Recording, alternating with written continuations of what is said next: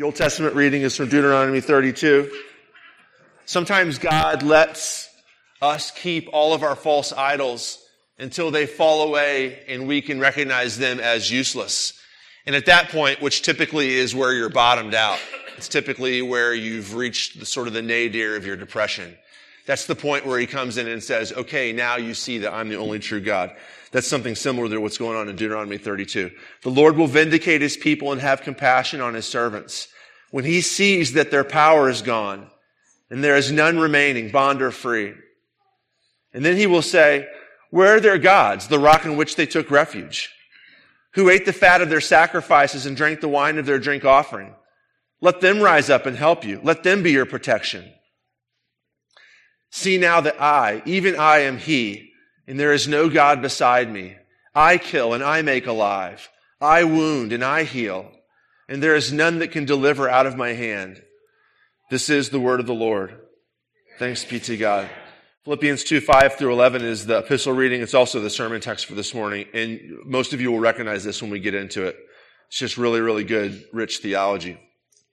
Have this mind among yourselves, which is yours in Christ Jesus, who, though he was in the form of God, did not count equality with God a thing to be grasped, but made himself nothing, taking the form of a servant, being born in the likeness of men, and being found in human form, he humbled himself by becoming obedient to the point of death, even death on a cross.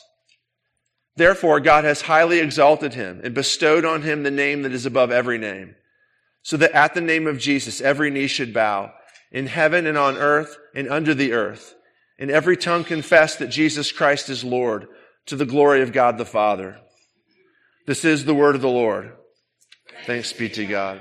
The Holy Gospel according to St. John, the 12th chapter. Glory to you, O Lord. Now among those who went up to worship at the feast were some Greeks. So these came to Philip, who was from Bethsaida in Galilee, and asked him, Sir, we wish to see Jesus. Philip went and told Andrew, and Andrew and Philip went and told Jesus. And Jesus answered them, The hour has come for the Son of Man to be glorified. Truly, truly, I say to you, unless a grain of wheat falls into the earth and dies, it remains alone. But if it dies, it bears much fruit. Whoever loses his, whoever loves his life loses it, and whoever hates his life in this world will keep it for eternal life. If anyone serves me, he must follow me.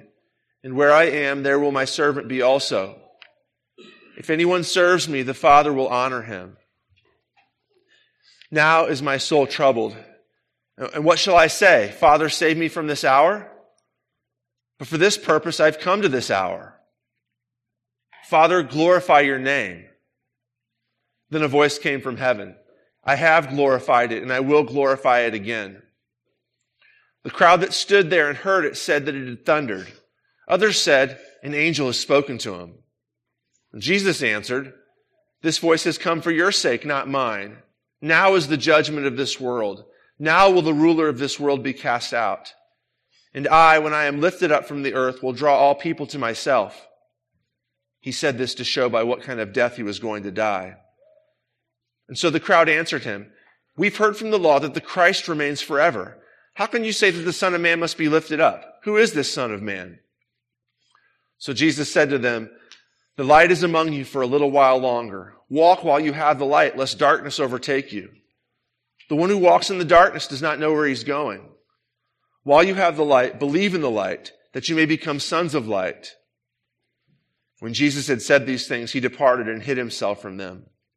Though he had done so many signs before them, they still did not believe in him so that the words spoken by the prophet Isaiah might be fulfilled. Lord, who has believed what he heard from us? And to whom has the arm of the Lord been revealed? Therefore they could not believe. For again Isaiah said, He has blinded their eyes and hardened their heart, lest they see with their eyes and understand with their heart, and turn and I would heal them. Isaiah said these things because he saw his glory and spoke of him. Nevertheless, many even of the authorities believed in him. But for fear of the Pharisees, they did not confess it, so that they would not be put out of the synagogue. For they love the glory that comes from man more than the glory that comes from God. This is the gospel of the Lord. Praise to you, O Christ. Philippians 2, 5 through 11 Uh, this is, uh, so I, am like I said, I'm guessing a lot of you uh, remembered this, uh, have heard this before. It's just really, really good theology, right? I mean, it's really rich. It's probably, in Paul, it's probably uh, the most Christology that he does, like in a small chunk, where he just unpacks who Jesus is, the person of Jesus. But it's, it's, when we look at this, what you're, what you're going to see is that this isn't, the way that Paul does this is he doesn't like list bullet point style. Here's my favorite five facts about Jesus. Paul hardly is ever interested in theology just to do theology. Paul is in, I feel like I say this a lot, so forgive me. This is another commercial for narrative. Paul tells a story here. This is what he does. Is think about what he does here in Philippians 2, 5 through 11. He tells the story of Jesus. And he begins before the creation of the world, who Jesus was from, from eternity. And he moves through the story of Jesus' life to who Jesus will be in eternity future. So basically he does narrative. So again, my commercial for like story being the real deal. So here's what I'm saying is a lot of times you grow up in, you grow up in church and you go to Sunday school and we think of like Bible stories as sort of the rough material out of which theology springs, like as though stories in the Bible are like ore, and you have to kind of dig around in the stories and find the little gold nuggets of theology. No, actually, the story is the theology. The drama is the doctrine. The Bible doesn't come to us as theology textbook. It comes to us as story, and it claims to be the story of everything. And that's where the doctrine's at. It's always in the story. And it's never less than the story. It's never more than the story. It always is the story. So let's look at the story of Jesus as Paul sums it up in uh, Philippians 2, 5 through 11. It doesn't come out in the, the way that it's printed in the bulletin is sort of prosaic. It's actually a poem. It's got like a, a rhythm to it. It's got meter to it. And let's start at verse 6.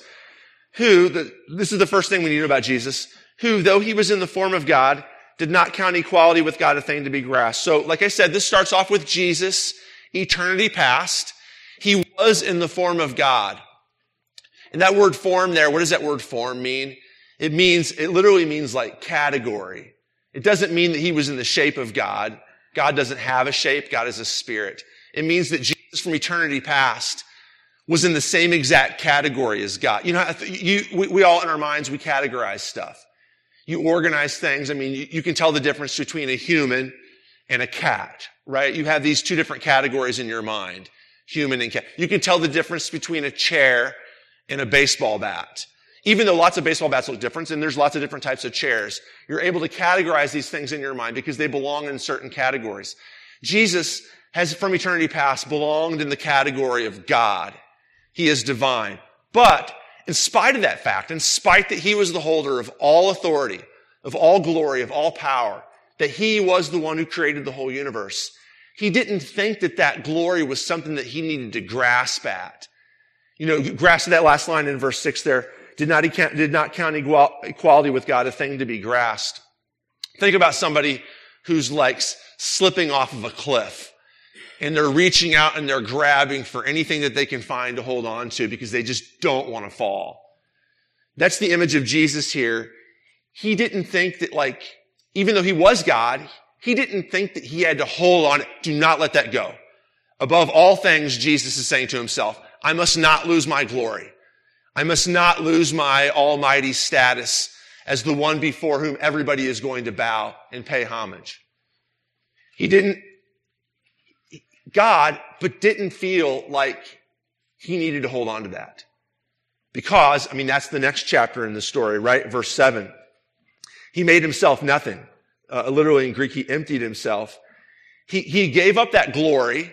He gave up the divine prerogative to be worshiped eternally by everybody. He gave that up temporarily and took upon himself the form of a servant. Now that word form there is exact same word as in verse six. He was in the form of God from eternity. Jesus is in the category of God. But in verse seven, he makes himself nothing and takes upon himself the category of servant, being born in the likeness of men. So from this point on, Jesus is both God and man. He is from eternity to God. There is a point at time at which he becomes a man. It's Christmas morning, right? When, or Christmas evening, whenever it was. He becomes human being. He takes upon himself flesh. He will remain forever both God and human. He's, he is, in essence, in the category of God, but he is also now in the category, he's in the form of a servant, he's in the form of man. Verse 8. And being found in fashion, and being found in human form, he humbled himself by becoming obedient to the point of death, even death on a cross. So not only does he give up his divine prerogative for glory and become a human, but also as a human, he becomes obedient to death. What does it mean for Jesus to become obedient to death? What it means is that he's obedient to this plan which the Trinity has had from eternity past, that God is going to become a human and die in order to rescue his own creation. In order to do away with death, he's going to allow himself to be overtaken by death so that he can swallow it up. Jesus is obedient to this plan. We know from the gospel story that there's lots of moments where Jesus thinks, I, I wish I could get out of this. Like, I don't want to go through this. However, Father, if it's your will, I'll do it. He says in the Garden of Gethsemane. Jesus is ultimately obedient to this plan which he, Father, and Holy Spirit have had from, from eternity past. That they would die, that he would die in order to take upon himself the sins of the world. Therefore, verse 9, that's, the, that's so, so here's the chapter so far. Eternity past, he's in the category of God. His incarnation, he takes upon himself the category of human. So, chapter 3 here, so that he could take on death for us. So the, the thing that you fear most, the death of yourself, the death of your loved ones, God himself has experienced now. Chapter 4 though, because of that, therefore, God has highly exalted him and bestowed on him the name that is above every name. God has highly exalted Jesus. He has his glory back. He has his divine prerogatives back. He has at his, he had, he has at his feet all nations, tribes, tongues, confessing that he's Lord. Not in spite of the fact that he was a servant, but catch that word therefore there in verse 9. The therefore means that because he humbled himself and became obedient to death, because of that, God has highly exalted him. What he receives because of his humility is this name that's above all name, is the confession by all creation that he is Lord. We'll come back to that later in a few minutes. Verse 10. So actually, we should talk about too at the end of verse 9. What is the name that's above every name? The name that's above every name, we're going to read it here in, in verse 11. It's that at the name of Jesus, every knee will bow and every tongue will confess that Jesus is Lord to the glory of God the Father. The name that he's given that's above all names is the name of Lord. And we should talk about what that word means. Lord. When you confess that Jesus is Lord at this time, when Paul writes here that Jesus is Lord, he means a couple of different things. And I mentioned this, I mentioned this to you last week, so I'll bring it up again. At any point in Paul's life, Jesus' life as well, to confess that Jesus is Lord is a confession that Caesar is not Lord. If you ask any Roman citizen, you walk down the streets of, of, of any town in Rome and you say, who is Lord? It's an easy call. Everybody says Caesar is Lord. And I mentioned this to you last week, or I said it in an adult Bible study. I actually don't remember where I said it. I said it somewhere. So some of you are going to hear it again. Uh, Roman citizens required once a year to go to a temple built to Caesar. Either if you were living in Judea, either in Caesarea Philippi in the north or Caesarea Maritime by the sea, you would go to a temple that actually Herod had built the temples in that city to his friend Augustus. You would walk into that temple, you would burn incense, and you would say out loud the confession, Caesar is Lord. You'd be good to go for one year. You were a loyal citizen of the Roman Empire. You would receive a card that said, Joe has confessed that Caesar is Lord this year, and he's good for another year. And if anybody had any questions about your loyalty to the empire, you had your card to show them, which you would have to renew the next year. Christians, uh, Christians debated in the first century whether this was legitimate to do, whether you should do it out of respect for the authorities and in your own mind, keep back the confession. You could say, well, Caesar's kind of Lord. He's kind of an earthly Lord, but Jesus is a real Lord, but not say it out loud. Many Christians said, no, you can't confess that Caesar's Lord because of this.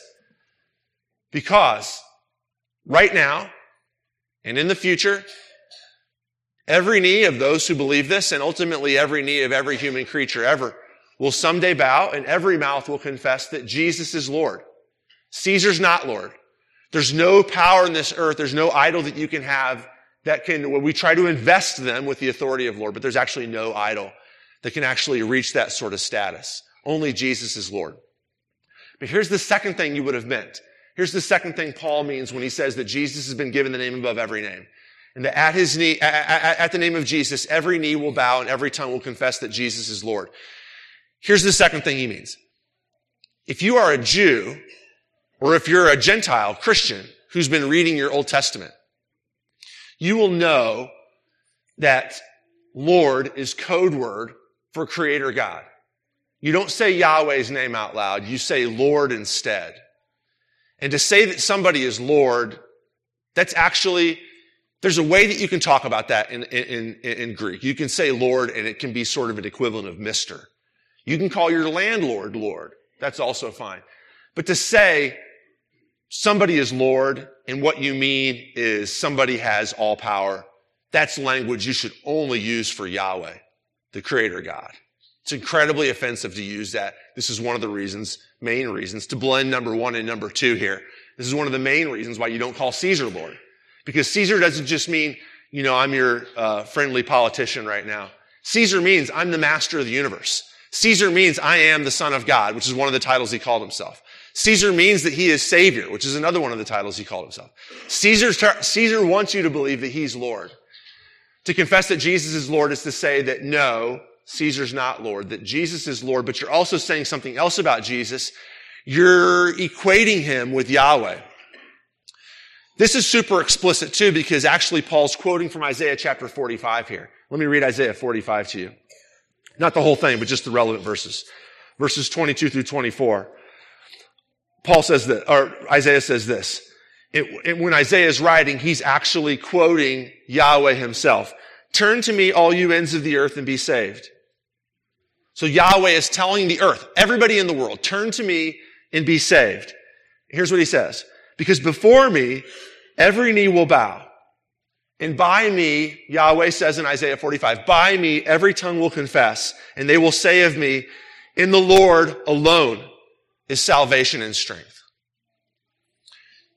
Paul pulls that quote about Yahweh, the creator God, the one who existed in the pillar of fire and smoke in the tabernacle and the temple the one who parted the Red Sea, the one who stood at the creation of the world and by the word of his mouth made all things exist.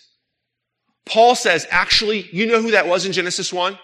You know who that was in the burning in Exodus 3 who told Moses from now on call me Yahweh? Do you know who that was who announced in Isaiah 45? Only by me can the ends of the world be saved. Because by me every knee will bow and every tongue will confess. You know who that actually was, Paul is saying here? That was Jesus. To confess that Jesus is Lord is, to, is a confession that Jesus is the eternal God.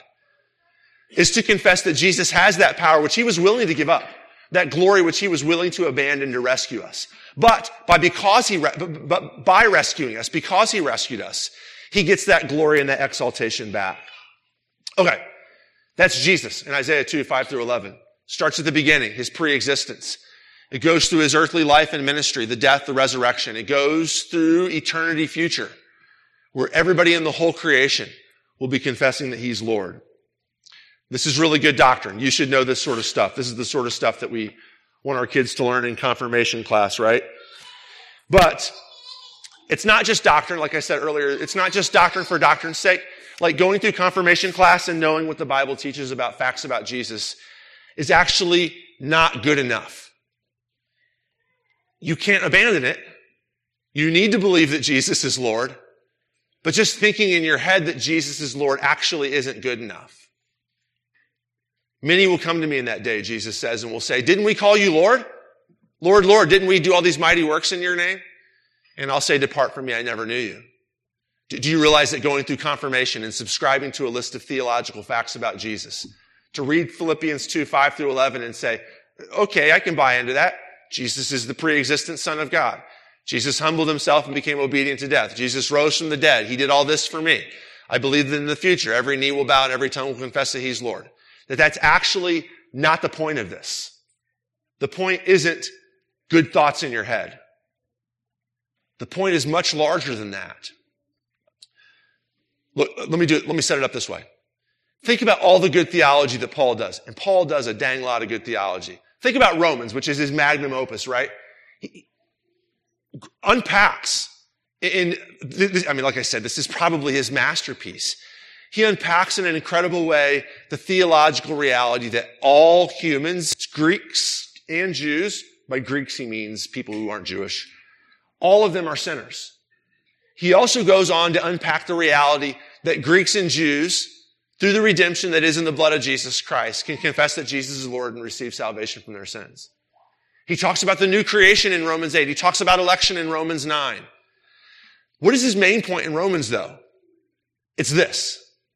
It's to say because Jesus died for both Jews and non-Jews, both Jews and non-Jews can be united in the church of Jesus Christ. Romans 11, he says, Jews can be grafted into this tree which originally belonged to them. Romans 15, he unpacks all these Old Testament texts and says, look, the Gentiles are coming in. Think about Ephesians. He starts off Ephesians with Trinity, right? He starts off Ephesians with this great truth of the doctrine of election. How the Father chose you from before the foundation of the world. How to the praise of the glorious grace of Christ, Christ redeemed you how the Holy Spirit is the down payment, the guarantee that you will get the full deal someday. Then he goes on in Ephesians 2 to describe how you guys can access this by faith alone. And is all this his main point? Frequently we make it his main point. We stop at Ephesians 2, 8, and 9, but keep on going. He goes on to say that in Jesus Christ, the barrier between Jew and Greek, the socioeconomic, the ethnic barrier between Jew and Greek has been blown up. So now the two can become one. And you, Gentiles, have been made co-heirs with the, and he goes on in Ephesians 4 to say, so live together in peace and unity in the one body of Jesus Christ. What is the point of the doctrine? The point of the doctrine is to create the community. Same thing in Romans, same thing in Ephesians. Think about 1 Corinthians 11. We Lutherans love to talk about 1 Corinthians 11 and the whole bit in there about communion and how Paul talks about when you take communion, you are sharing in the body and blood of the Lord. But is the point of that so that you can pass some sort of confirmation exam and say, I believe what Lutherans believe about communion? I hope that you believe what Lutherans believe about communion. But the point of 1 Corinthians 11 is to move on to 1 Corinthians 12 and say, because you come to the rail together, because you share in the body and blood of Christ together, you are all one body. You all share in the same confession of faith. You share in the same baptism. You share in the same body and blood. You share in the same Holy Spirit. So be united in the body of Christ. That's the point of Holy Communion. It's not an end in itself.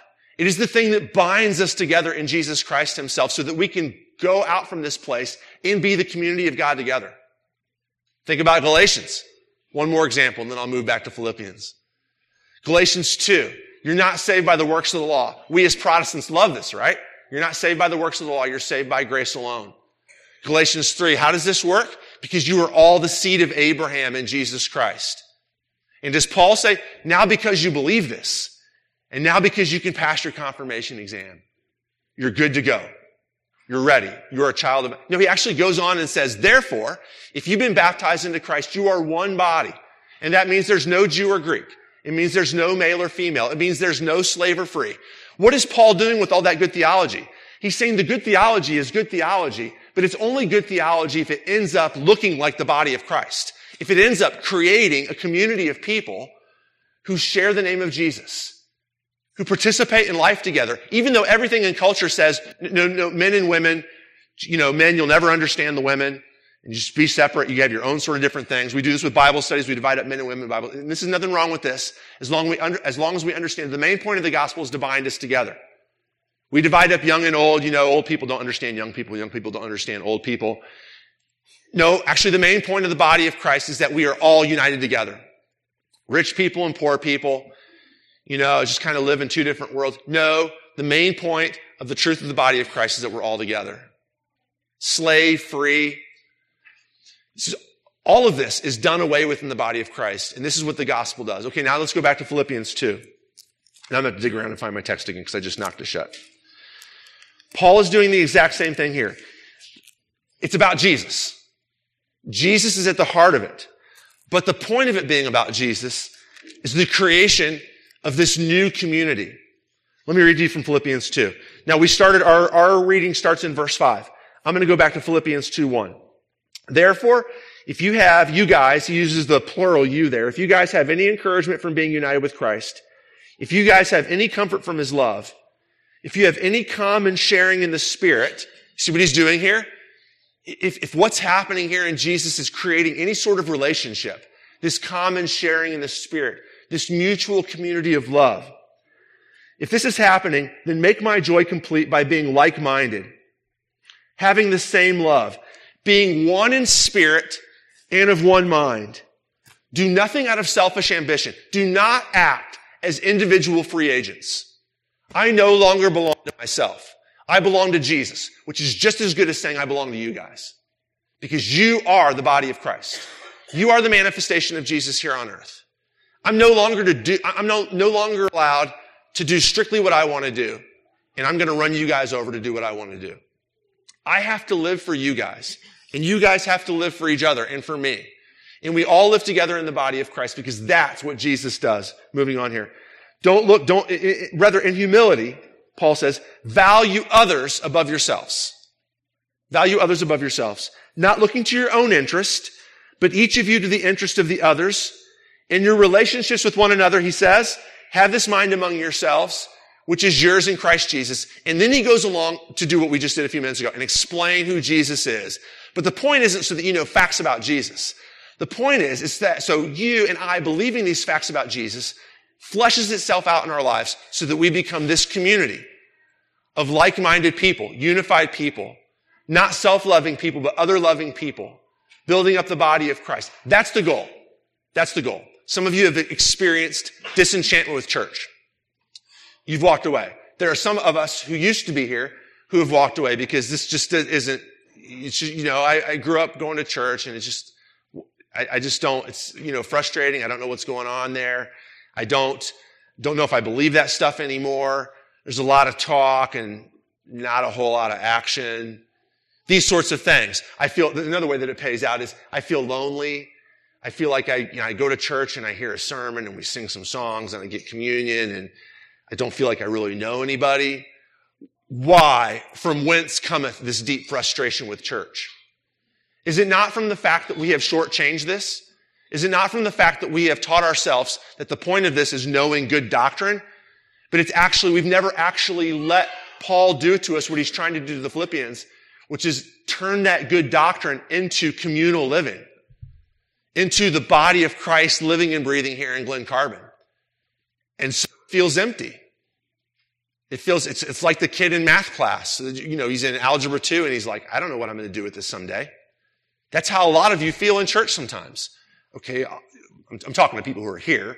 So obviously you've continued to go. And a lot of times it's like, well, I'm going to go because I, I know it's the right thing to do, but I actually feel like this, like I felt about algebra two or geometry. I'll do it. The law says I have to do it, but I don't really know what this has to do with my real life. If that's how you feel about church, and I'll confess to you that I felt that way about church a lot of times, it's because I've tried to understand who Jesus is, but I've not let that understanding of Jesus create in me the heart for the community of God that's supposed to exist, whether it's in from the book of Romans or 1 Corinthians or Galatians or, or Ephesians or Philippians 2, 5 through 11. How does this create the community of God? It does it two ways. Well, we just talked about it does it two ways. One way is it sets up Jesus as our example. Be like Jesus. Jesus didn't consider power something to be grasped at. He let it go and he took upon himself the form of a servant. Go and do likewise. This is good. We should be like Jesus. The only problem though, that which you guys know is that it's almost impossible to give up your desire for power or control over your life. It's almost impossible to want what's best for others over what's best for yourself. So really the second way is going to be the way that actually empowers us. And it comes at the end of verse five. Have this mind among yourselves, which is yours in Christ Jesus. Connected to Jesus, this belongs to you already. You belong to Jesus. And so this mindset, this family of God, this Jesus is yours already. You already have it. Okay. How does that work? How does already having Jesus create in us the community? So like I said, hang with me just for a second here. Like I said, this is a story. It's a story about Jesus, but it's also a meta narrative. A meta narrative is a fancy word for a story that claims to be the capital S story.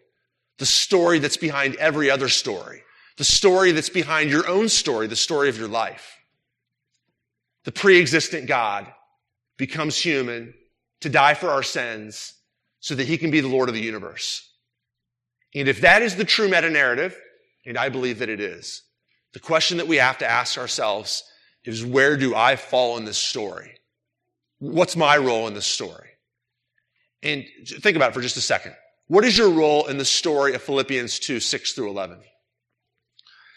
I think it's real clear that God willing, we're in that group of people in verses 10 and 11 who are kneeling before Jesus. The story isn't really about us. It's about Jesus, right? But we get to be extras in the story. We get to be a part of that massive crowd from every tribe, tongue, and nation, kneeling before Jesus, confessing that he is Lord. What are you doing as you confess that he's Lord? Think about it. There's two things going on here. First of all, it's oriented towards Jesus. What you're saying is that I no longer am Lord. I don't, whatever little tiny power I have, I'm done grasping at it. And now I confess that Jesus is Lord. So it's oriented towards Jesus. Think of it this way. You're going to, most of you, a lot of you are going to come to the rail in a few minutes. When you come here, what are you doing?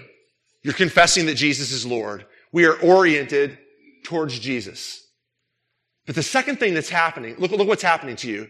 You are kneeling shoulder to shoulder with everybody else in the church. Even people you don't know.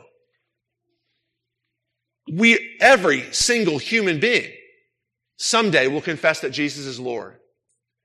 Jesus, at the end of this text, is creating community by his humility, by his suffering and death, by his resurrection, by his exaltation, which he gets because he suffered and died. He's creating a group of people who worship him. Whether you realize it or not, you've been pulled into this body of Christ and now you belong to the body of Christ. How can I have any beef with you when I'm about to kneel shoulder to shoulder with you before the throne of Jesus? How can I not want to invite you into my home and share food with you when I'm going to kneel shoulder to shoulder with you before the throne of Jesus? Not just now, but for all eternity. How can I not want to be a part of your life? When what we're doing here, when we kneel shoulder to shoulder, when we become the community that God's called us to be, is we are confessing to each other, to ourselves, to Glen Carbon, to the whole world that Jesus is Lord. Amen.